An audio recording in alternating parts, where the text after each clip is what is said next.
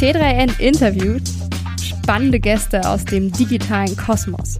Herzlich willkommen zum T3N Interview Podcast. Ich bin Nadine Graf, Redakteurin aus dem New Finance Ressort und spreche heute mit Florian Zawodzki. Für den Wirtschaftsprüfer EY berät Florian Unternehmen in Steuerfragen. Dabei hat er sich ein Spezialgebiet ausgesucht, Web 3. Eine noch sehr junge Kategorie in der Steuerberatung und ein Thema, zu dem er bereits auf mehreren Bühnen stand und in Fachzeitschriften publiziert hat.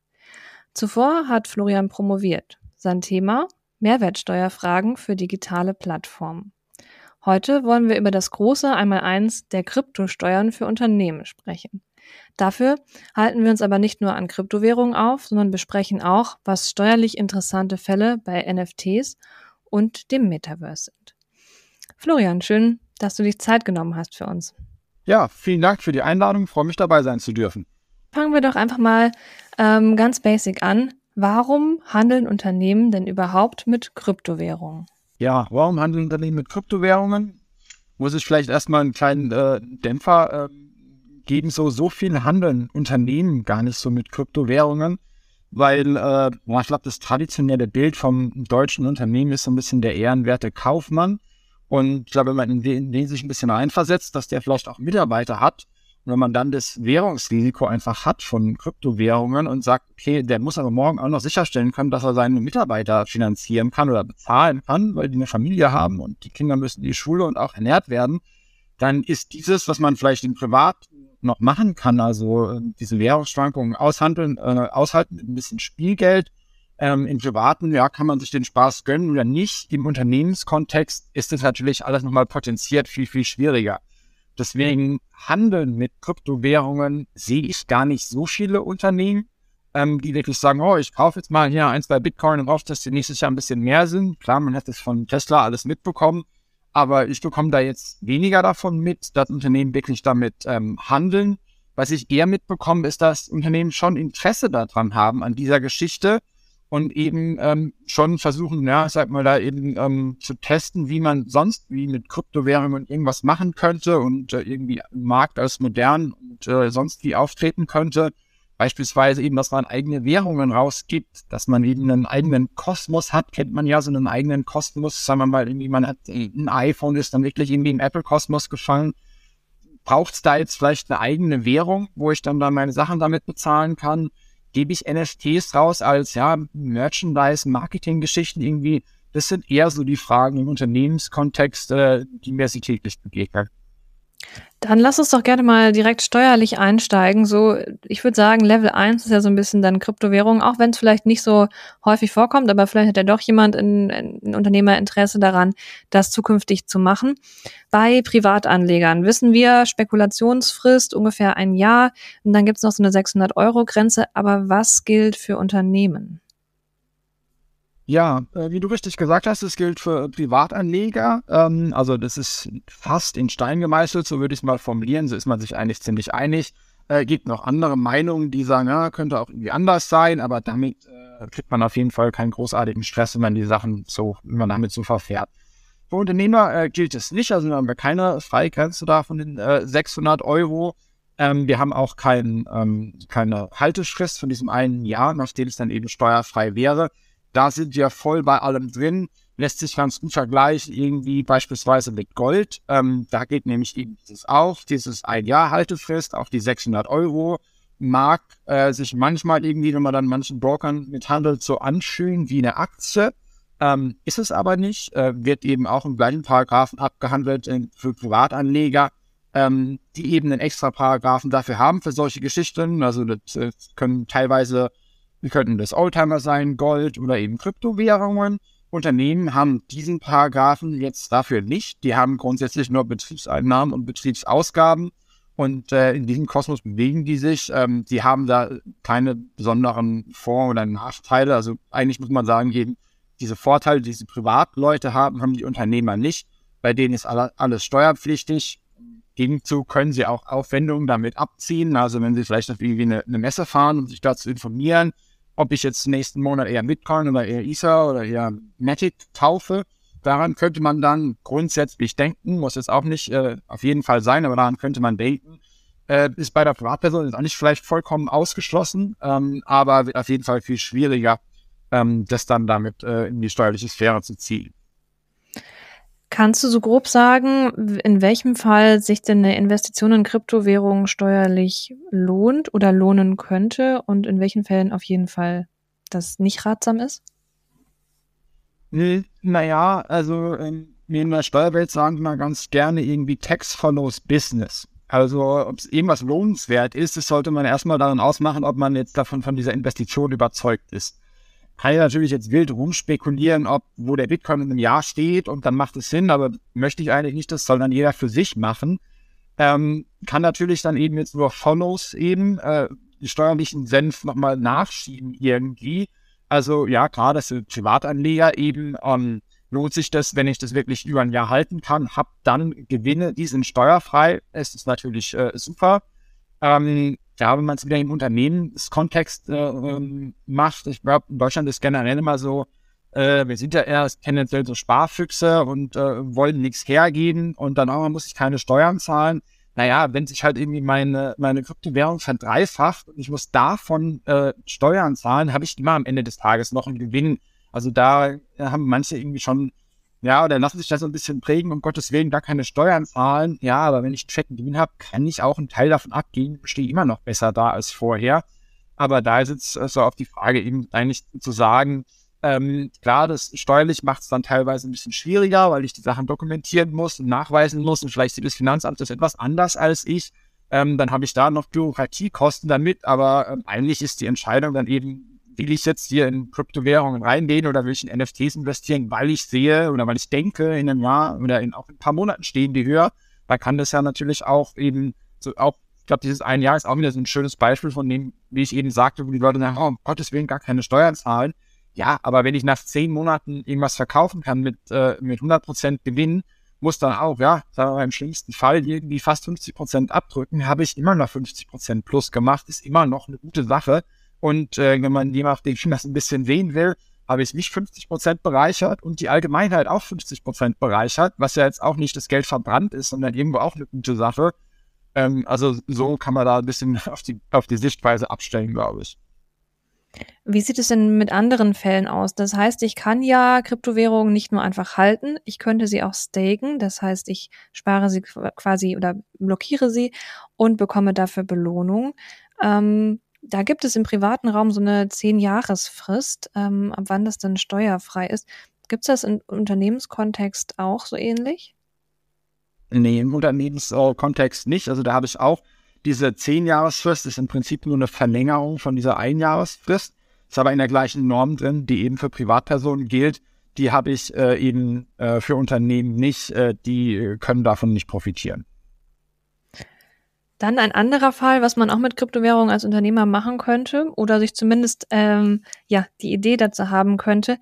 Ähm, wie wäre es denn, wenn ich als Unternehmer sage, ich möchte zumindest einen Teil des Gehalts für meine Mitarbeitenden in Krypto auszahlen? Geht sowas? Und wenn ja, was macht das steuerlich? Ja, ähm, sowas ist eigentlich ganz interessant. Äh, Kollegen von mir hatten das schon mal ähm, auch be betreut, als äh, Mandantschaft da die Idee hatte, ähm, also das funktioniert dann eigentlich eher so, oder wo da so ein bisschen die Idee war, dass man einfach ein, ein ICO macht ähm, und eben Coins rausgibt und das eben als Mitarbeiterbeteiligung. Ähm, ja, wie eben andere Unternehmen jetzt ähm, Aktien an ihre, ähm, an ihre Mitarbeiter geben, so könnte man ja eben auch einfach Coins an die geben. Ist ja mal eine Idee, die man machen kann. Ähm, grundsätzlich wie bei allem der Steuerwelt, also wirklich genaue Regeln für die Kryptogeschichten äh, gibt es nicht. Deswegen müssen wir uns da ein bisschen orientieren, wie funktioniert es bei Aktien. Ist jetzt hier äh, nicht so mein Spezialgebiet und ich müsste auch äh, schon wirklich länger eigentlich heute dem Kollegen hätte ich mal mir dieses Thema ähm, etwas tiefer beackern sollen. Aber der steuerliche Witz könnte natürlich daran liegen, ähm, dass man versucht, was rauszugeben, diese Coins, die eben natürlich relativ oder die einfach wenig wert sind, weil dann, also alles, was man den Mitarbeitern gibt, muss man dem Grunde nach eben als Lohn auch versteuern. Gibt das so diese Freigrenzen, wenn die merken kann, ich meine 44 Euro oder 35 irgendwo. Aber also das kann man monatlich dann äh, rausgeben. Wenn es jetzt aber irgendwas Großes ist, also man, äh, ähm, mein, ähm, Arbeitgeber mir eine Rolex schenkt, äh, gibt zwar auch dann irgendwie da ähm, äh, Rahmenbedingungen, wo mal so Geschenke äh, drin sind, aber grundsätzlich ist es dann als Arbeitslohn zu sehen, genauso wie ich eben Euro am Ende des Monats überwiesen bekomme. Und hier kann natürlich, oder also sollte der steuerliche Gestaltungsgedanke dahinter eben sein, zu sagen, okay, wir geben was raus, was in diesem Tag, wo wir es rausgeben, wenig wert ist, aber im Zeitablauf wird es dann eben mehr wert. Und dieser Zeitablauf, in dem es dann mehr wurde, ist dann eigentlich, zumindest nach meinem Feeling, nicht unbedingt mehr diesem Geschenk zuzurechnen. Und äh, so kann ich da vielleicht steuerlich irgendwie ähm, was draus, ja, eine Gestaltung irgendwo draus machen, dass das eine sinnvolle Sache ist. Muss natürlich dann irgendwie, also die Idee, denke ich, habe ich damit klar gemacht, aber wie die natürlich umzusetzen ist, also wenn ich jetzt sage, ich gebe meinem Arbeitnehmer einen wertlosen Coin und mache dann irgendwas, dass der morgen viel Geld wert ist, da muss ich mir natürlich irgendwie was einfallen lassen. Ähm, und ähm, da muss man auch dann ein bisschen gucken, ähm, aber so würde ich das jetzt erstmal grundsätzlich sehen, dass man, dass das dann gewissermaßen zu weit geht, dass ich nicht sagen kann, ah, nach einem Jahr war das aber so viel Geld wert, das hätte der Arbeitgeber versteuern müssen. Aber irgendwo ist das sicherlich auch äh, alles im Gesamtkonzept äh, irgendwie so zu sehen. Vom Bundesfinanzhof gibt es da eine sogenannte Gesamt, ähm, Gesamtplan Rechtsprechung, die eben versucht jetzt, ich habe ja das jetzt gewissermaßen mit mehrere Transaktionen äh, so ein bisschen gesplittet. Also einmal, ich gebe diese Coins raus und irgendwann werden die vielleicht mehr wert, dass man eben nach dieser Rechtsprechung doch solche Situationen nach mehreren Steps oder die, die Steps zusammen betrachten muss. Und dann könnte man natürlich da aus Finanzverwaltungssicht eben genau äh, gegen meine Argument äh, Idee argumentieren und sagen, Freundchen, so war das aber nicht gedacht, dass du was Wertloses rausgibst. Ähm, da müsste man, glaube ich, noch ein bisschen tiefer drüber sprechen, aber so ist die grundlegende Idee, wie man das äh, schon nutzen kann. Also alles noch ein bisschen vage. Ähm, und wie sieht das aus, wenn ich jetzt meine Mitarbeitenden eben nicht in eigenen Token, also kein ICO machen möchte, sondern einfach in Bitcoin oder Ether bezahlen möchte? Ja, das müsste grundsätzlich schon gehen, ähm, dürfte nur ein eigentlich erheblicher Aufwand sein, weil ähm, ja, so Buchhaltung, also ähm, kann jetzt nicht für alle Steuerberater sprechen, aber ist auch eine sehr buchhalterische Sache. Ist die Frage, ob das besonders vielen Spaß macht. Ähm, und wenn man da das dann jetzt eben, also ich glaube, das wäre schon eine größere Schwierigkeit, einfach zu sagen, ich möchte von meinem Arbeitgeber, der in Deutschland sitzt, in US-Dollar ausbezahlt werden. Wenn ich jetzt noch ähm, in ähm, Bitcoin ausbezahlt werden würde, wäre das sicherlich nochmal viel schwieriger. Ähm, kenne ich mich nicht genau aus, aber wird meines Erachtens nichts an den ganzen äh, Sachen ändern, die eben da einbehalten werden müssen. Lohnsteuer, Krankenversicherung, Rentenversicherung, äh, sonst was. Ähm, also in der Theorie dürfte das schon gehen, ähm, kann mir aber auch nicht vorstellen, dass es dem, ähm, dem äh, Arbeitnehmer irgendwelche Vorteile geben würde, vor allem im Vergleich dazu, ja, wenn er eben seine, was weiß ich, 1500 Euro netto hat und äh, tut die direkt an dem Tag, in dem er sie bekommt, umtauschen in Bitcoin, dann hat er auch das Gleiche, hat er sein Netto umgewandelt. Also ich glaube, da könnte vielleicht jetzt irgendwo dann in einer Schlagzeile ganz cool klingen. Unternehmen XY zahlt die Gehälter in Bitcoin aus. Ähm, aber so aus steuerlicher Sicht ähm, glaube ich jetzt nicht unbedingt oder erkenne ich jetzt nicht, ähm, wo da äh, super irgendwie ein Reibachwitz äh, zu machen wäre und macht es eigentlich, glaube ich, wieder ziemlich kompliziert. Dann springen wir mal weiter quasi zum nächsten Level, NFTs und Metaverse. Wo stehen denn deutsche Unternehmen so aus deiner Sicht, wenn es um NFTs geht? Hm, also ich finde, nicht schlecht stehen sie da. Also ich glaube, in den USA ist da schon noch am meisten los. Ähm, also war letztes Jahr in New York auf einer Messe, die war schon groß, da hat man auch schon so gemerkt, auch am Times Square überall Werbung davon. Also die fahren da schon äh, irgendwie ziemlich drauf ab, die Amis. Und wenn man dann eben auch so die großen Unternehmen sieht, Silicon Valley und so, das sind natürlich irgendwo die, die das ein bisschen ausprobieren. Und ausprobieren sage ich jetzt bewusst, ich will das gar nicht zu toll, zu arg werten, dass das alles total toll ist oder dass es auch irgendwie die Welt nicht braucht. Aber die können da mehr oder die probieren da einfach mehr aus.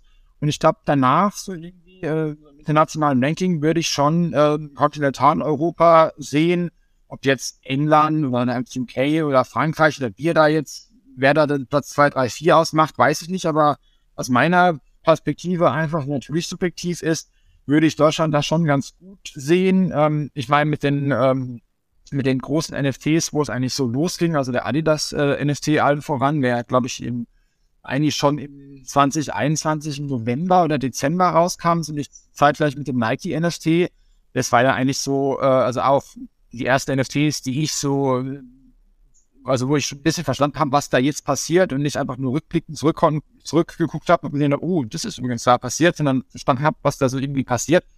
Ähm, das ist natürlich da ein super Beispiel, aber auch dann, ähm, was jetzt äh, unterjährig im letzten Jahr passiert ist mit, äh, ich würde es mal so bezeichnen, relativ traditionellen Marken in Deutschland, die auch jetzt nicht unbedingt, also gar nicht negativ so gemeint, für die ähm, für die großen Innovationen berühmt ist. Also ich denke an Rimowa, diese ähm, Koffermarke, die ich als auch jetzt nicht zu arg wert gesagt, als normal nüchtern wahrgenommen habe, dass, dass die sich jetzt da in das NFT-Business reingewagt haben. Äh, Katjes hat auch NFTs rausgegeben, die ich auch eigentlich eine schöne Sache äh, finde, weil die eben äh, keine endlichen Versprechungen haben und in 100 Jahren kriegt man sonst was dafür, sondern weil die klipp und klar sagen, dies und das gibt's dafür. Ähm, äh, also, oder das sind die, die Rechte, die man eben bekommt, wenn man diese NFTs erwirbt. Ähm, Finde ich eine schöne Sache. Klar ist mein Blick natürlich irgendwie auf Deutsch geprägt, weil ich es verstehen kann, auch wenn natürlich der Markt sehr international ist. Ähm, aber ich würde sagen, Deutschland steht da nicht schlecht da. Und ich finde es auch ähm, im Vergleich zu den USA, da ist mehr, aber da würde ich schon irgendwie noch ein bisschen sagen, okay, ähm, da ist es noch viel mehr das Motto, hm, mein Wettbewerber hat es gemacht, muss ich jetzt irgendwie auf Teufel komm raus auch irgendwas in diesem Bereich machen. Bei den deutschen Unternehmen, glaube ich, ist es schon irgendwie ein bisschen äh, bedachter, wo die einfach sagen, hm, okay, wie können wir hier wirklich was glaubwürdig Cooles machen und nicht einfach Blockchain draufschreiben und hoffen, dass die Leute das kaufen und äh, irgendwie äh, die Richtung, sodass ich da eigentlich den, den deutschen Markt, was da so passiert, als ganz positiv wahrnehme. Mhm. Wie sieht das denn steuerlich aus? Wenn ich jetzt als Unternehmen NFTs herausgeben will, was muss ich da beachten?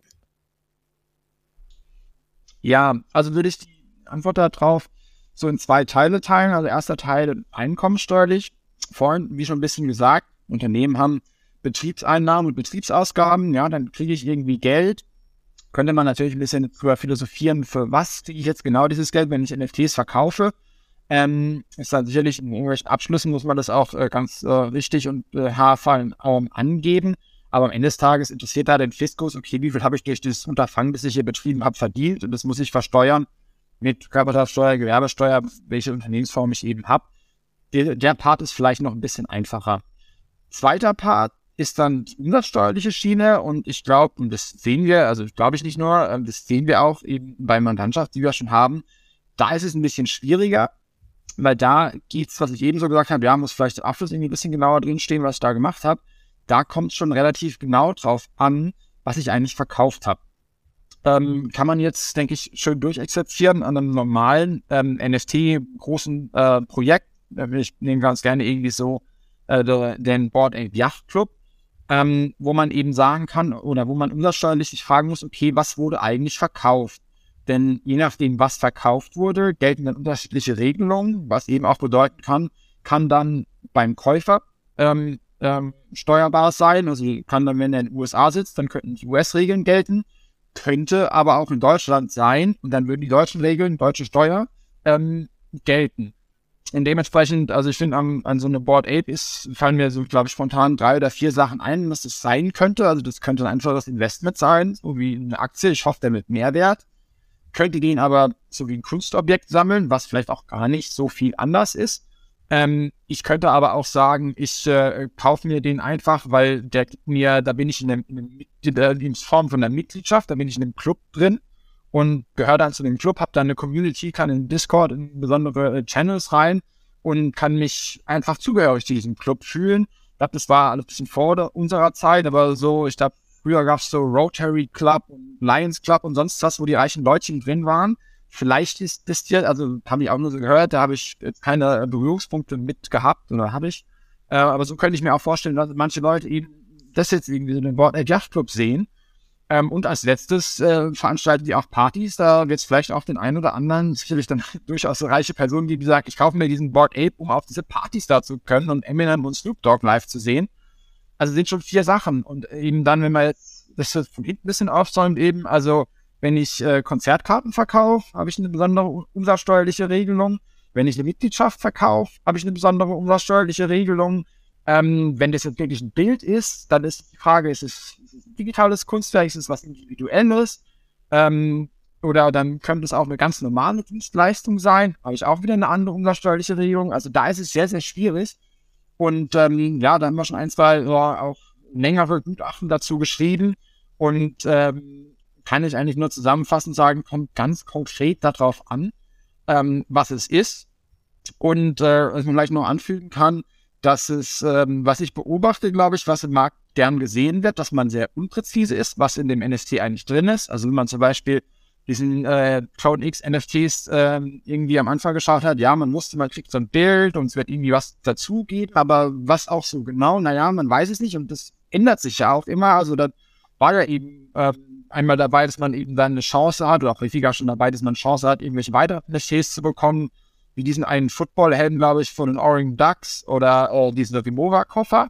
Ähm, also es wird, glaube ich, im Markt einfach transferiert, dieses Ungewisse. Ich kaufe irgendwas Ungewisses, so los. Ähm, und ja, vielleicht geben mir die Unternehmen irgendwas total Tolles dafür.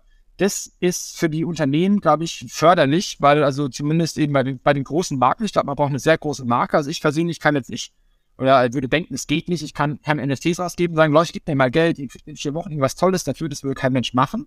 Aber wenn man eben beobachten kann, wie die großen, was die großen Marken das so machen, das funktioniert, damit können die relativ viel Geld einsammeln.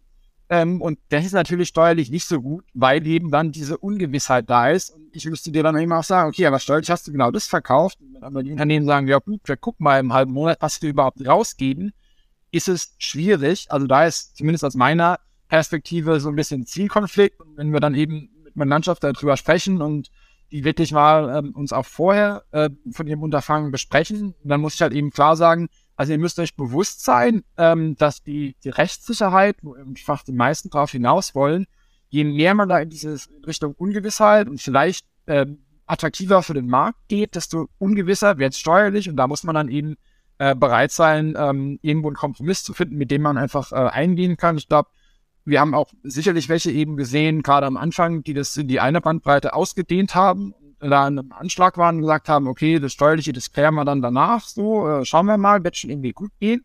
Und äh, wenn man bei jetzt eben bei den, glaube ich, auch eher deutschen Unternehmen, wo ich jetzt so ein bisschen aufgezählt habe, ich glaube, die haben sich dann auch wieder stärker an Rechtssicherheit orientiert, haben gesagt, okay, also wir wollen hier auch die hinreichende Sicherheit haben, dass uns die ganze Sache nicht irgendwie in die Luft fliegt am Ende des Tages und wir hier ewig Streit im Finanzamt haben äh, oder irgendwie schlechte Publicity oder sonst was.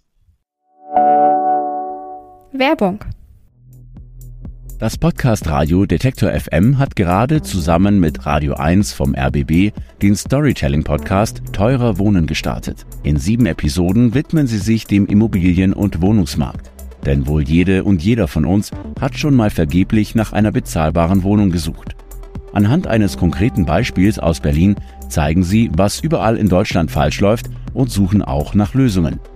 Hört und abonniert doch Teurer Wohnen einfach in eurer Lieblingspodcast-App. Mehr Informationen findet ihr auf detektor.fm slash teurer-wohnen.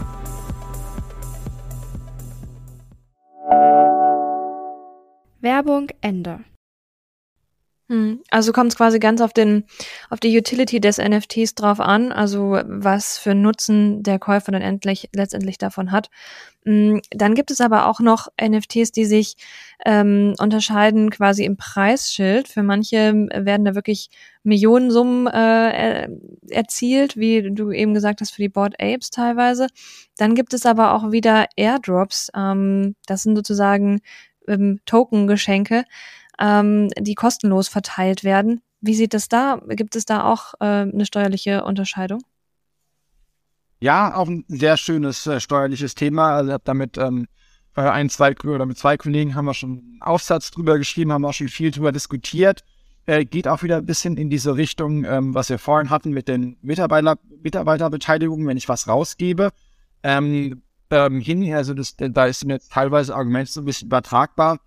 Ja, wie du gesagt hast, so ein Airdrop. Ähm, also da gibt's natürlich auch verschiedene Airdrops. Es gibt so welche, wo man irgendwie was bei Twitter reposten muss oder sowas und dann kriegt man was.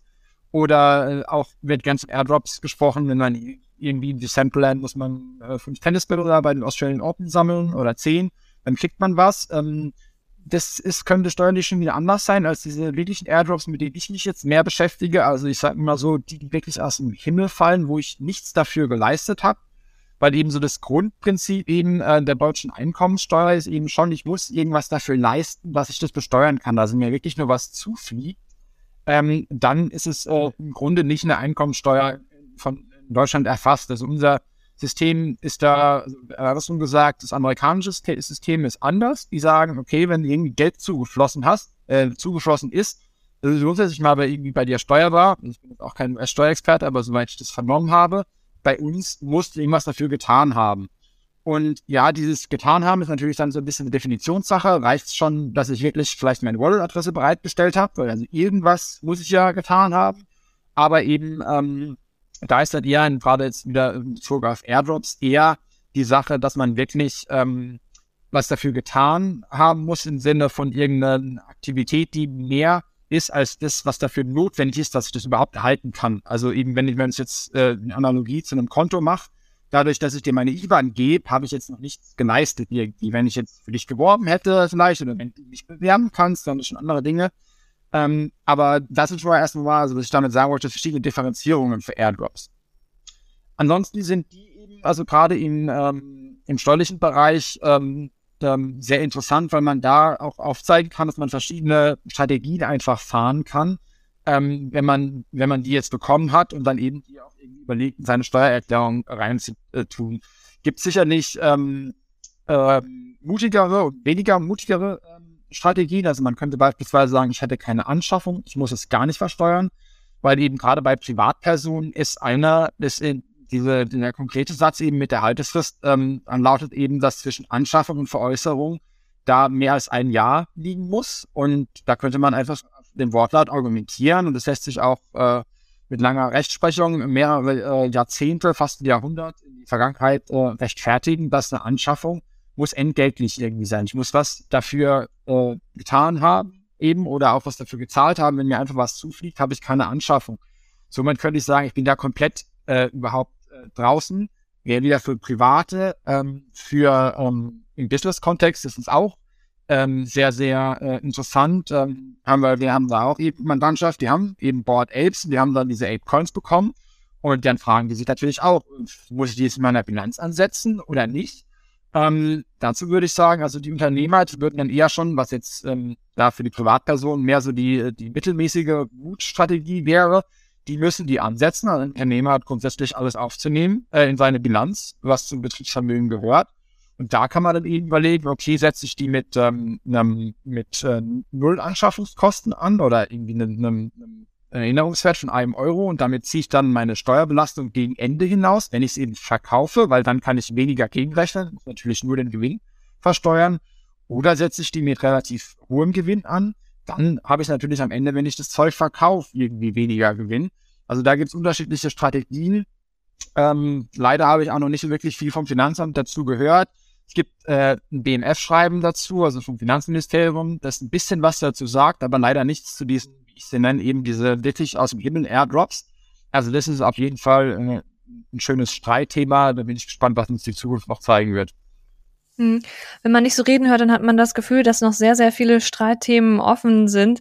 Ähm, kannst du sagen, wie lange wird es dauern, bis da Klarheit geschaffen wird oder in manchen Fällen zumindest, ähm, ja, wir mehr Klarheit haben als zum heutigen Zeitpunkt?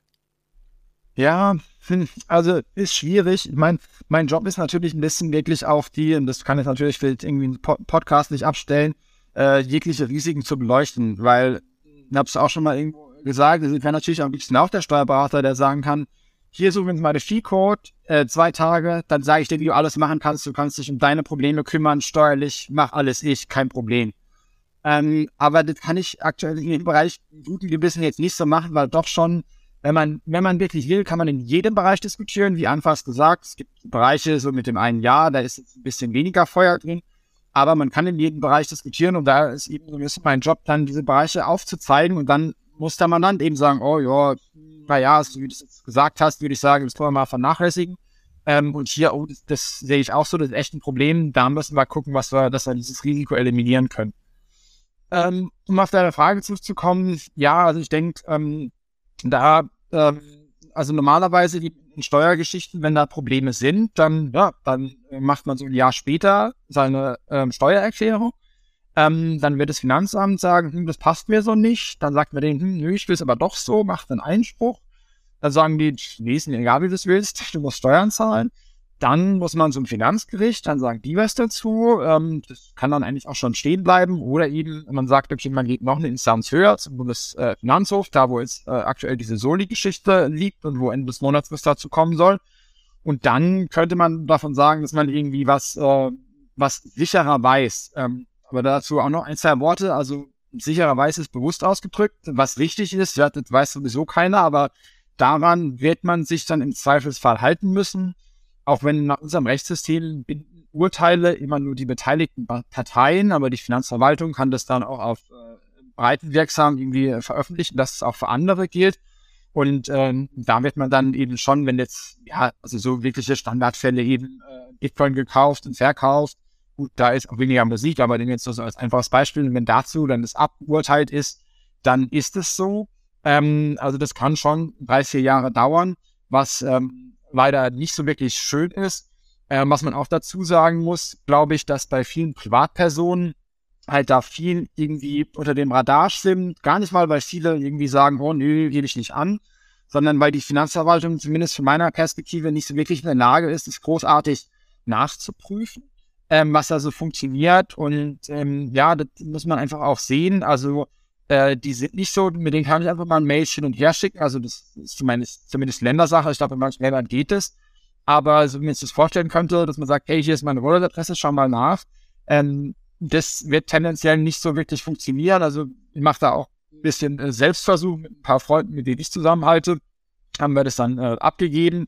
Schön als PDF, wie man das so macht. Das haben sie auch akzeptiert. Da freuen wir uns natürlich. Ähm, aber wir haben es halt auch äh, nach bestem Gewissen auch unserer Ansicht richtig gemacht, aber wenn man das jetzt mit bösen Absichten gemacht hätte, ich weiß nicht so recht, ob die das äh, gesehen hätten. Und da ist natürlich dann die Sache, wenn da irgendwie viel auch durchgewunken wird, weil es teilweise vielleicht auch eher Kleckerless-Beträge sind, dann kommen diese Probleme ja gar nicht hoch. Und das kann das natürlich alles noch ein bisschen verzögern, ähm, dass eben das da auf unterer Ebene irgendwo das Finanzamt sagt, ja komm, äh, ist mir egal. Äh, beispielsweise, wie du vorhin gesagt hast, mit den 600 Euro, da muss man halt als Finanzbeamter, die sicherlich nicht dadurch berühmt werden, dass sie zu ihren Chef gehen und sagen, ich weiß gar nicht, wie es hier funktioniert, schwieriger Fall, was machen wir denn? Sondern dass die sagen, ja, heute wieder, keine Ahnung, 200 Erklärungen durchgeballert, alles super.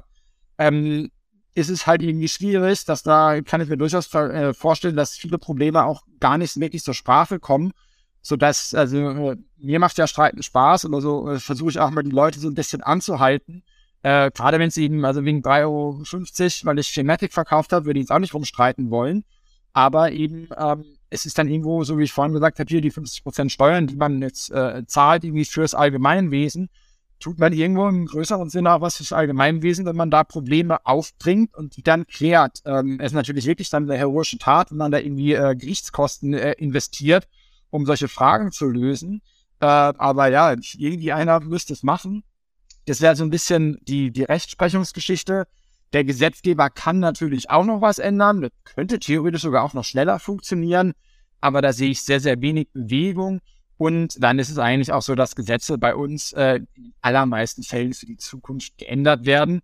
Ähm, wenn man nach, wenn man in, äh, in Regelungen an, denk, an Regelungen denken würde, die nur für die Steuerpflichtigen positiv sind, könnte man das vielleicht auch rückwirkend machen, weil nach dem Motto, ja, jetzt sich einfach keiner beschweren, äh, wenn er irgendwie äh, Steuer, keine Steuern zahlen muss. Aber ähm, so einfach ist die Sache auch nicht, äh, weil irgendwie, man muss da schon irgendwie auch eine gewisse Fairness walten lassen. Wenn man dann irgendwelche, wenn man einfach nur sagt, komm, alles steuerfrei, lass mich damit äh, in Frieden. Ja, der hat aber irgendwie einer Verluste gehabt, die will er aber irgendwie nutzen für die Zukunft, dann will er die schon in der steuerlichen Sphäre drin haben. Das ist auch schwierig. Also zusammenfassend, ja, ich glaube, die Rechtsprechung, also es sind so ein paar ähm, Verfahren anhängig, das dauert aber auch irgendwie schon ein bisschen. Da wird nach und nach ein bisschen mehr äh, Sicherheit äh, reinkommen. Ähm, vielleicht kommen auch mal irgendwie gesetzgeberische Änderungen. Die Österreicher haben das beispielsweise probiert, haben so einen Teil der äh, Kryptowerte anders gestellt. Da muss man dann, glaube ich, auch mal so in ein, zwei Jahren sehen, was da so das erste Feedback äh, darauf ist aber ist jetzt nicht irgendwie die, auch, also ja, kann der, kann der leider nicht viel entgegnen, dass ich dann sage, dass ich da ein bisschen hier äh, verbreite, uiuiui, alles schwierig. Ähm, es wird sich kleckerweise wird es ein bisschen besser werden, aber den, den großen Ding am Ende des Horizonts, wo ich sage, ah, das wird dann alles geklärt, sehe ich leider noch nicht. Hm. Während wir da so warten auf die Klarheit vom Gesetzgeber oder von Behörden, ähm, geht ja die Entwicklung noch weiter und gerade vor allem auch Richtung Metaverse. Ähm, da gibt's wieder ein paar interessante Fälle, was ähm, Unternehmen oder auch Privatpersonen ähm, machen können. Zum Beispiel virtuelles Land als NFT gekauft, kann vermietet werden im Metaverse. Wie sieht das damit aus? Ja, also da gibt's tatsächlich ähm, schon eine Entscheidung ähm, äh, umsatzsteuerlicher Natur, also wie das, ähm, wie das zu handhaben ist. Ähm, weiß gar nicht, ob ich den Fall jetzt tiefer aufdröseln will, weil er dann doch ein bisschen was für Feinschmecker ist. Da lass es eher ein bisschen ähm, beim einem gröberen Blick äh, drauf. Also interessant ist dabei auf jeden Fall schon so, also wir, wie eben vorhin so ein bisschen gesagt, wir haben ja eigentlich zwei eben finanzgerichtliche Instanzen in Deutschland, eben das Finanzgericht, das ist immer das regional, also Berlin wohne, dann muss ich zum Berlin, äh, Finanzgericht Berlin-Brandenburg und entscheiden bei meinem Fall. Und wenn mir es nicht passt äh, und die das auch zulassen, dann muss ich nach München zum Bundesfinanzhof. Und ja, ist einfach eine Revisionsinstanz, äh, so wie eigentlich vermutlich fast jeder im großen Unternehmen noch mal einen Chef über sich hat, der dann eben sagen kann, der gemacht hast, das passt nicht so. Und ähm, ja, tendenziell ist es da häufig mal schon so, dass dann auch der Chef, weil das natürlich auch irgendwie sind beides Gerichte, sagt, ja, okay, was die der erste Instanz gemacht hat, das passt schon so. Hier haben die das vollkommen umgedreht und haben gesagt, also was die da vorher geurteilt haben, also haben die jetzt so nicht gesagt, aber steht dann zwischen den Zeilen, da ziehen die komplett anders. Das ist auf jeden Fall schon mal was, was ein Aufsehen erregt. Ähm, ja, im Ergebnis haben sie ähm, geurteilt, ähm, dass das, ähm, also ich glaube, so die, die, Anfangsidee, die man vielleicht irgendwie so kennt, so, ah, oder die man so haben könnte, hm, so Land, Grundstücksgeschichte in der realen Welt, das könnte ja irgendwie so ein bisschen befreit sein von der Umsatzsteuer, weil in der realen Welt gibt's ja dann auch so Grunderwerbsteuer und so weiter. Das zieht natürlich irgendwie nicht, aber ich glaube, das war auch nur so, weiß gar nicht, ob das überhaupt thematisiert wurde. Ich glaube eher nicht, weil äh, wenn man sich ein bisschen damit beschäftigt, ja, also virtuelles Land ist nicht reales Land, äh, da braucht man, glaube ich, auch nicht so wirklich drüber diskutieren. Am Ende des Tages ging es dann aber, wenn ich mich richtig ähm, erinnere, ähm, aus, dass das, ähm, das wurde, das wurde, virtuelle Land wurde, glaube ich, von einem Deutschen vermietet, aber der Provider von diesem, von diesem Spiel quasi, der saß in den USA und dann ähm, also hatte der BFH geurteilt, dass alles, was in diesem Spiel passiert, ist nicht in der wirtschaftlichen Welt. Das hat nichts damit zu tun. Was aber der Umsatzsteuer unterliegen oder unterliegt, ist eben, wenn ich richtiges Geld in äh, eine Spielwährung eintausche. Und da kommt es aber noch ein bisschen drauf an, wo das steuerbar ist. Ähm, aber das ist dann der umsatzsteuerlich relevante Sachverhalt. Also einmal, wenn ich Geld da reintausche, also Fiat Geld in, in irgendeine Währung in diesem Spiel oder eben wieder zurück. Und das ist ganz interessant und noch interessanter wird ist, wenn man sich jetzt fragt, okay, was sagt mir das jetzt? Weil, wie vorhin gesagt, also eigentlich bin jetzt so die äh, Parteien, die da beteiligt sind. Aber man kann natürlich irgendwie schon, also wenn jetzt nebendran zwei andere Parteien oder, oder eine andere Partei, wieder der Staat auf der anderen Seite irgendwie was machen, was sehr vergleichbar ist, dann muss das Urteil natürlich schon irgendwie auch vergleichbar sein.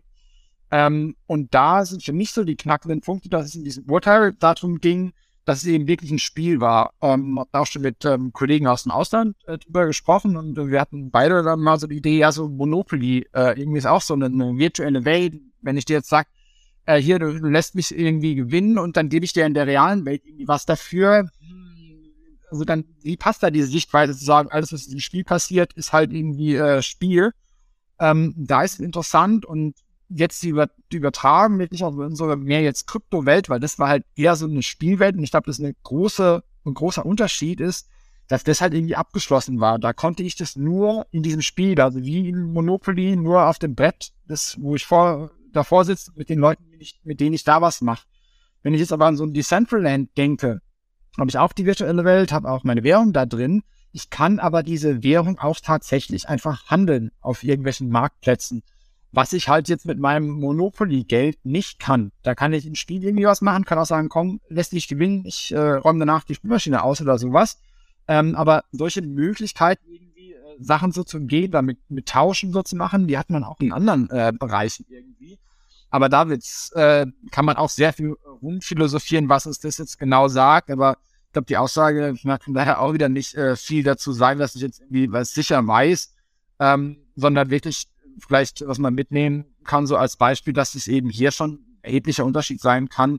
Habe ich jetzt tatsächlich eben hier so eine virtuelle Welt, in diesem äh, Urteilsfall oder eben so eine Kryptowährung, wo ich mich fragen kann, ja, also Decentraland ist irgendwie so eine virtuelle Welt, aber hat es dann doch irgendwie so Auswüchse in die reale Welt, die es nicht mehr zu einem vollkommenen Monopoly-Spiel oder bei einem vollkommenen Monopoly-Spiel belassen. Hm. Dann gibt es ja noch andere Dinge, die ich in diesem Decentraland oder anderen Metaversen machen kann, zum Beispiel Events veranstalten oder eine Geschäftsstelle dort einrichten. Wie sieht es mit den Fällen aus? Ja, das ähm, haben wir tatsächlich auch gemacht und haben auch ähm, ein paar Wettbewerber von uns gemacht, dass man da Büros in Decentraland öffnet. Da finde ich eigentlich eine, eine ganz coole Idee. EY hat es ein bisschen so genutzt, also das äh, hieß am Anfang Talent Tree. Ich glaube, mittlerweile haben sie es abgedatet, ist was anderes, aber da war, wurden dann so eine Art Bewerbungsgespräche abgehalten, um eben, ja, mit den, jungen Leuten, ich glaube, das war auch im Rahmen von so einer äh, Gaming Night, also man hat eigentlich so ein bisschen zusammen gezockt. Und dann so nach dem Motto, wenn es irgendwie cool lief, dann konnte man da auch mal so ein kleines Separé gehen und man mit den Personen irgendwie sprechen. Ähm, ähm, ob sie da irgendwie auch Interesse hätten, war natürlich jetzt nicht so die konkrete krasse Steuerberatung. So. Wir sind da noch nicht so cool in Werbungsgesprächen, aber EY ist ja auch ein wirklich großes Schiff. Da gibt es auch welche, wirklich Unternehmen, die sich noch viel tiefer, äh, nicht Unternehmen, aber Mitarbeiter, die sich noch tiefer mit der Technologie beschäftigen. Eigentlich eine ganz coole Sache. Ähm, steuerlich, ja, ist natürlich auch, können wir das, um Gottes Willen, mache ich jetzt irgendwas im, sonst wo im Internet äh, und ist ja, wie auch jetzt, wie wir schon häufiger hatten, immer eine Frage, wo, wo findet es jetzt tatsächlich statt? Ähm, ja, da wäre ich jetzt fast noch eher unkritisch, weil so viel kann da jetzt im Metaverse irgendwie auch noch nicht passieren. Also mal so ein bisschen vergleichen mit diesem Film, den da Mark Zuckerberg vor, keine Ahnung, anderthalb Jahren da so rausgebracht hat, wo ich mich schon gefragt habe, also werfe ich jetzt zu Hause Basketballkorb, weil wenn ich einen Meter nach vorne gehe, stehe ich in meinem Schreibtisch. Also ich kann es mir noch nicht ganz erklären. Aber so viel ist da jetzt auch noch nicht möglich. Und wenn ich dann so sehe, was eben andere haben, also, also jetzt nicht unsere äh, wir oder Konkurrenz, sondern du kannst dann da deine Schuhe äh, irgendwie virtuell anschauen, dann klickst du halt auf den Link und kaufst die, dann läuft es mehr oder weniger auf äh, E-Commerce hinaus, so wie wir es schon kennen. Die ist auch nicht vollkommen alt, aber ja, das glaube ich ging so vor 20 Jahren los. Das ist schon ein bisschen gesettelter. Da gibt's Regelungen, wurden auch wirklich, äh, sage ich mal, Regelungen nachgebessert, irgendwie gesetzgeberisch, dass man da, damit irgendwie zurechtkommt. Aber das ist noch nicht so ähm, das Riesending. Also vielleicht, um da mal irgendwie so on a positive note zu enden, da äh, könnte ich mal irgendwie sagen, da kann man mal loslegen, wenn man jetzt irgendwie da ein bisschen äh, präsent sein will, weil am Ende des Tages ist meines Erachtens viel Werbung und dass da drin jetzt tatsächlich so viel Steuerrelevantes passiert, äh, da fehlt mir aktuell noch ein bisschen die Vorstellungskraft. Es ist dann immer irgendwie das, das Weiterleiten für Produkte kaufen, oder weiß ich, also ich glaube, absolut Wodka war auf, dann konnte man irgendeinen Wodka äh, kaufen, das war auch in den Super Bowl mal drumherum. Aber bei irgendwelchen Produkten, ja, das ist irgendwo E-Commerce und wenn ich jetzt da drin äh, irgendwie beispielsweise auch äh, Streaming-Dienste wahrnehmen könnte, weil ich dann eben mich da drin virtuell in den Kinosaal reinsetze, ja, dafür gibt's Regelungen. Das ist wie wenn ich so bei Netflix was streame, macht auch keinen Unterschied. Wenn ich meine Rechtsberatung darüber anbieten würde, äh, ja, wir machen ja äh, auch schon jetzt alles über äh, Teams und so weiter. Nur weil ich jetzt hier in so einem gefühlten Computerspiel noch drin bin, ähm, da sehe ich jetzt ausnahmsweise mal nicht so die großen steuerlichen Probleme. Hm. Damit haben wir dann so ein bisschen dieses große Einmal-Eins der Kryptosteuern durchdekliniert. Äh, ähm, jetzt gab es aber in der Kryptowelt ähm, in den letzten Monaten äh, ganz schön viel Aufruhr, Kryptowinter, dann auch noch äh, FTX, was ähm, kollabiert ist. Du als Steuerberater im, im Kryptobereich, welche Auswirkungen hast du von diesen Ereignissen gespürt? Hm naja, so gerade von, von der Mandantschaft, die wir so haben, was natürlich hauptsächlich große Unternehmen sind, also wir sind ja wirklich eine Unternehmenssteuerberatung und nicht ähm, äh, für den für den kleinen Privatmann um die Ecke. Ähm, und dann auch tendenziell Deutsche, da ist eben schon, wie vorhin so ein bisschen angerissen, so die Idee, ja, naja, wir gucken uns das mal an, wir werden ganz gern auch cool, würden da irgendwie mitmachen, aber es soll schon auch irgendwie was Sinnvolles sein, ähm, wie man da vielleicht mal, was weiß ich, gibt man NFTs raus und dann können die Leute irgendwie zu irgendeiner Veranstaltung kriegen, wie die, dafür Eintritt, vielleicht einen besonderen Eintritt, VIP-Pass oder sowas, irgend sowas, wo man jetzt auch nicht sagen muss, es revolutioniert die Welt, wenn man das macht, aber wo man diese Technologie nutzt ähm, und ist irgendwie schwimmt so ein bisschen mit. Und da ähm, sind jetzt die Großen eben dann, ähm, glaube ich, noch Mitte letzten Jahres schon noch mal ein bisschen mehr Interesse. Ähm, jetzt flacht es schon natürlich eben, also ist, ich sag mal, ist nicht äh, unberührt von diesen Geschehnissen weil eben ähm, alles da nicht so ganz ähm, alleine passiert. Also wenn man jetzt eben als großes, seriöses Unternehmen da was rausgeben will, dann muss es mit irgendeiner Kryptowährung gekauft werden und dazu muss man eben tendenziell dann schon über einen der großen fünf Exchanges, von denen FTX eine war, ähm, also hat man da schon irgendwie ähm, wenn man es jetzt wirklich als großes Unternehmen hinbekäme, Oma Erna zu überreden, das zu machen, ähm, dann hat man sie auch halb irgendwie aus, aus, einer gewissen Sichtweise auch halb überredet, äh, FTX zu nutzen und das könnte dann schon wieder irgendwie einen Reputationsschaden äh, geben. Deswegen ist es schon so ein bisschen gedämpft, aber ähm, auf jeden Fall nicht vollkommen gebremst, nur leicht gedämpft und ja, jetzt ist ja Bitcoin auch irgendwie, ich glaube, letzte Woche 25 Prozent. Ähm, das wird auch dann an den Unternehmen nicht weiter äh, vorbeigehen und ich bin jetzt so von wir, mittlerweile fast zwei Jahre irgendwie so tiefer in den Markt und äh, hat auch, glaube ich, bei vielen Sachen, äh, die sind jetzt viel einfacher als am Anfang, weil ich einfach irgendwie verstanden habe und merke dann, okay, das ist jetzt nicht das neue Rad äh, erfunden, aber ähm, ich glaube auch so, also, ich glaube, da waren wir auch noch ein bisschen zu jung, aber als die E-Mail mal irgendwie rauskam, äh, da werden halt auch Leute gesagt haben, ja toll, das ist jetzt irgendwie ein Brief, äh, digital, dazu gibt auch noch Internet, dann brauchst du eine blöde ISDN-Box und hast du nicht gesehen, dein Computer fährt erstmal fünf Minuten hoch, was ist für ein Quatsch so, aber heute ist es nicht mehr wegzudenken. Und ich glaube, sowas wird in der ganzen Nummer irgendwo auch dabei sein. Ob es jetzt wirklich der Bitcoin ist, ob es NFTs sind oder sonst was, das vermag ich jetzt nicht zu sagen, aber ich glaube, ja, gerade so die, die Technologieindustrie lächzt schon danach, irgendwas da äh, jetzt rauszubekommen, weil irgendwie will natürlich jeder seine Erfolgsstory. Ähm, weil niemand steht auf und sagt, heute möchte ich mal einen besonders miesen Tag haben. Also gerade eben Unternehmer sind darauf aus, irgendwas zu finden, was die Welt jetzt braucht. Und wenn man sich das, finde ich, mit der E-Mail so ein bisschen verdeutlicht, dann ist jetzt äh, im, im, im, Rückblick auch zu sehen, ja gut, die E-Mail ist ein digitaler Brief, jetzt ist auch irgendwie nicht das zweite neue Rad erfunden. Ähm, und sowas, denke ich, äh, kann in der ganzen Sache schon dabei sein. Und dann sollte man sich da jetzt auch nicht zu sehr von steuerlichen ähm, Risiken äh, irgendwie bremsen lassen. Äh, man sollte sie auf jeden Fall auf dem Schirm haben. Ich glaube, das habe ich jetzt hoffentlich deutlich gemacht. Aber auch so diese Devise äh, zu sagen, uh, steuerlich schwierig, lass ich mal die Finger davon ähm, ist dann, glaube ich, auch ein bisschen äh, zu viel der Rechtssicherheit, sage ich mal. Mhm.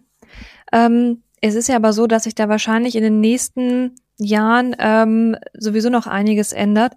Mm, du hast mir erzählt, es gibt zum Beispiel ab 2026 neue Meldepflichten, die vor allem Service Provider betreffen. Wie sieht es damit aus? Was kommt da auf die Branche zu? Ja, also da wird auf jeden Fall eine große Welle auf die Branche zu kommen. Ich äh, bin wirklich dabei, mich aktuell damit zu beschäftigen. Das kam am Anfang Dezember letzten äh, Jahres raus. Also solche Meldepflichten, das ist so ein bisschen Trend in der steuerlichen Welt. Ähm, also da geht es auch wirklich mehr auf äh, Privatpersonen. Ähm, und äh, ja, einfachstes Beispiel. Ähm, das war jetzt, sag ich mal, in der letzten Welle dieser Meldepflichten, war so Geschichten Uber, Airbnb ähm, wo wir ja auch ein bisschen vergleichbare Problematik haben. Das kann unter gewissen Umständen steuerbar sein, wenn ich jetzt jemand nachmittags mal rumfahre oder mal zwei Wochen meine Butze vermiete. Muss es aber auch nicht. Ähm, und wir sind ja in der EU äh, ein, äh, ein Gebiet zusammen. Ähm, da haben auch alle schon ja, ähnliche steuerliche Regelungen, müssen nicht gleich sein, aber ähnliche. Und ähm, da gibt es eben so eine Amtshilferichtlinie, die darauf aus ist, steuerliche Informationen auszutauschen. Weil eben, ja, wenn ich jetzt hier meine Putze vermiete, da ist ja nicht so wirklich unbedingt äh, eine dritte Person involviert, ähm, wie im Vergleich zum Arbeitgeber, Arbeitnehmer. Also wenn ich meine Arbeitnehmer-Einkünfte nicht angeben würde in der Steuererklärung, ja, das kriegen die mit, weil der Arbeitgeber berichtet das. Also das geht ja einfach nicht. Weil Airbnb-Einkünfte, das könnte ich theoretisch schon mal vergessen. Und Airbnb, die in Amerika sitzen, haben natürlich gar kein Interesse eigentlich, das zu sagen, weil dann müsste ich ja vielleicht versteuern und würde es vielleicht nächstes Jahr nicht mehr machen. Und da kann man eben jetzt auf die Idee eben, also in der letzten Welle, so Uber, Airbnb, solche Geschichten, also digitale Plattformen zu verpflichten. Und die neue Idee ist eben jetzt ab 2026 dann Crypto, äh, Crypto Asset Service Provider, was dann schon äh, im Kern so ein bisschen eben auf FTX, Kraken, Coinbase und diese ganzen ähm, Unternehmen hinausläuft, von denen man eben normales Geld in Krypto umtauschen kann. Und ja, am Ende des Tages sind es nur Meldepflichten, also keine neue Steuer oder sonst was aber eben Meldepflichten, dass die dann ab 26 berichten müssen, ja, der Florian, da hat jetzt irgendwie 5 Euro umgetauscht in, ja, vielleicht keine Ahnung, 6 oder 7 Matic, wo wir irgendwie hinkommen. Und ähm, dann teilen die das eben äh, den Finanzbehörden mit, bei denen ich äh, steuerpflichtig bin. Also es wird noch viel interessanter, eben wenn ich jetzt beispielsweise auch in Frankreich registriert wäre. Aber bleiben wir mal beim nationalen Fall. Und dann sollten die halt so, ja, eine Mitteilung bekommen, so wie ein bisschen wie der Arbeitgeber eben mitteilt, okay, gut, der Arbeitgeber, Arbeitgeber der führt auch tatsächlich Lohnsteuer ab, die ist nochmal Nummer mehr. Aber eben die Idee ist dann, dass die jetzt eben, also diese Mittelsmänner, diese, ja, sind ja irgendwo auch so, nein, die sind jetzt keine Plattform, aber irgendwo jemand, der dazwischen äh, so ein bisschen steht, hier jetzt eher zwischen der Kryptowelt und der Privatperson, die da rein will, die das ja alles schon wissen irgendwie, weil die berechnen ja ihre Provisionen darauf, dass die das dem Finanzamt stecken und wenn ich dann eben ähm, irgendwie, also bei Matic wird es ja wieder vermutlich wieder weniger interessieren, aber wenn ich es in großen Stile mache, dass die dann irgendwie mal sagen können, äh, hör mal, irgendwie haben wir jetzt von dritter Seite eigentlich gehört, du hast jetzt irgendwie eine Million äh, da irgendwie hinüberwiesen, äh, sag doch mal dazu was. So. Das ist die Idee, ähm, ist alles noch im Diskussionsvorschlag, aber die OECD ist äh, international steuerlich immer ein großer Treiber, die haben sowas auch verabschiedet, also die können das in gar keinem Land irgendwie sagen, ihr müsst es jetzt machen, aber die geben mal so Musterregelungen raus, sagt, ey, wenn es macht, dann macht es doch ganz gerne so. Die treiben dieses Thema auch voran, sodass man da schon mit ziemlicher Sicherheit davon ausgehen kann, da kommt irgendwas, wird sich vielleicht in Details noch ein bisschen ändern und vielleicht wird es noch ein Jahr später oder sowas. Aber diese Meldepflichten, darauf kann man sich einstellen, ist natürlich in der Kryptowelt noch ewig hin, wenn man sagt, äh, es geht ab 26 los. Aber ich meine, auch jetzt äh, kann ich natürlich als Steuerberater niemandem empfehlen, darauf zu hoffen, dass es irgendwie niemand mitbekommt, weil äh, das ist einfach auch unehrlich, unrechtmäßig sowieso, aber auch unehrlich. Das äh, würde ich auch meinen Kindern nicht empfehlen, wenn sie irgendwie sowas machen würden. Ähm, aber ja, da mag es vielleicht eine gewisse Wahrscheinlichkeit geben, dass das auch unentdeckt bleibt. Ähm, und diese Wahrscheinlichkeit wird dann eben ab 2026, also wenn das Datum so stehen bleibt, äh, sicherlich äh, geringer werden. Hm. Was für Auswirkungen allgemein kann, können diese Meldepflichten auf die Kryptobranche haben? Weil es ist ja was, was wahrscheinlich ähm, ja dann auch in den Jahren vorher einfach schon hm, die Industrie beeinflusst. Ja, also ich glaube, ähm, die, die dann zu melden haben, die werden das natürlich wirklich direkt beeinflussen, weil die müssen wirklich diese, unter, diese Daten sammeln. Also jetzt zum Beispiel so die Steueridentifikationsnummer. Wenn ich mich da jetzt anmelde, muss ich denen meine Steueridentifikationsnummer geben, dass die die übermitteln können. Ähm, ich denke, wobei da fehlt mir ein bisschen der technische Einblick, aber von der Logik her, dass die ja alles wissen müssen, weil sie ihre Provision darauf berechnen, muss das nur übermittelt werden. Dass das technisch natürlich alles irgendwie dann ein bisschen schwieriger ist als, jo, habt ihr die Daten, schickt mal die Excel-Datei rüber, das ist mir schon klar. Also die jetzt äh, direkt betreffen. Jetzt wirklich so der, der, der Makroblick Blick für die ganze Branche ist, glaube ich, auszudehnen auf die Frage generell Regulierung gut oder schlecht. Ähm, ja, im ersten Sinne wird es dann immer irgendwie Bürokratiekosten äh, nach sich ziehen, wenn natürlich auch die rauswaschen, die da irgendwie wirklich ja Schwarzgeld im Markt haben und versuchen äh, irgendwie äh, zu waschen oder sonst was. Aber es wird auch Vertrauen einfach da in dem, dass man eben sagen kann, hey, wenn ich jetzt irgendwie da äh, jemand äh, kontrahiere, dann äh, kann es mir da sicherer sein. Ähm, konterkariert so ein bisschen die, die eigentlich die, die Blockchain-Idee, wo man eben sagt, okay, ich, ich will jetzt nicht Regulierungen drin haben, sondern äh, das System an sich, da ist mein Vertrauen drin. Ähm, aber ja, ich glaube eben von diesen, von den, das White Paper äh, für Bitcoin, aber auch für Ethereum, ähm, von der Grundidee, also die halt umzusetzen, die ist halt ziemlich schwierig. Das muss man irgendwie Step by Step so ein bisschen machen. Und da dann eben jetzt auch so von der Seite, gesetzgeberischen Seite, ein bisschen mehr Vertrauen reinzubringen, ähm, würde ich grundsätzlich schon als positiv erachten und würde dann eben auch, wie ich eben vorhin so gesagt habe, zu Unternehmen, die dann eher skeptischer sind, zu sagen, oh, alles rechtsunsicher und so weiter. Also man will nicht in was verstrickt werden, wo man vielleicht auch wirklich nichts dafür kann, ähm, dass da die Schwelle einfach höher gesetzt wird. Und dann würde ich diese ganzen Sachen jetzt nicht so viel schlechter sehen, wenn ich jetzt an mich denke, äh, der sich bei diesem ganzen Börsen registriert hat. Ja, muss ich nochmal meine Steueridentifikationsnummer raussuchen, steht auf meiner Lohnsteuerbescheinigung, die ich monatlich bekomme, kann man jetzt raussuchen, ähm, ist jetzt nicht die Welt, die man da machen muss. Ja, tut der Liebe dann auch keinen Abbruch. Ja, dann bin ich sehr gespannt, wie es aussieht, wenn wir in drei Jahren, das wäre dann 2026, ähm, widersprechen und dieses Einmal-Eins vielleicht nochmal auffrischen. würde mich ich sehr freuen. Würde mich auch freuen. Hab noch äh, nichts vor äh, im Januar 2023. Dann stelle ich äh, 2026, so. Dann stelle ich dir direkt dafür einen Termin ein für die nächste Podcast-Aufzeichnung. Danke, Florian. Es war sehr interessant. Vielen Dank für deine Einblicke.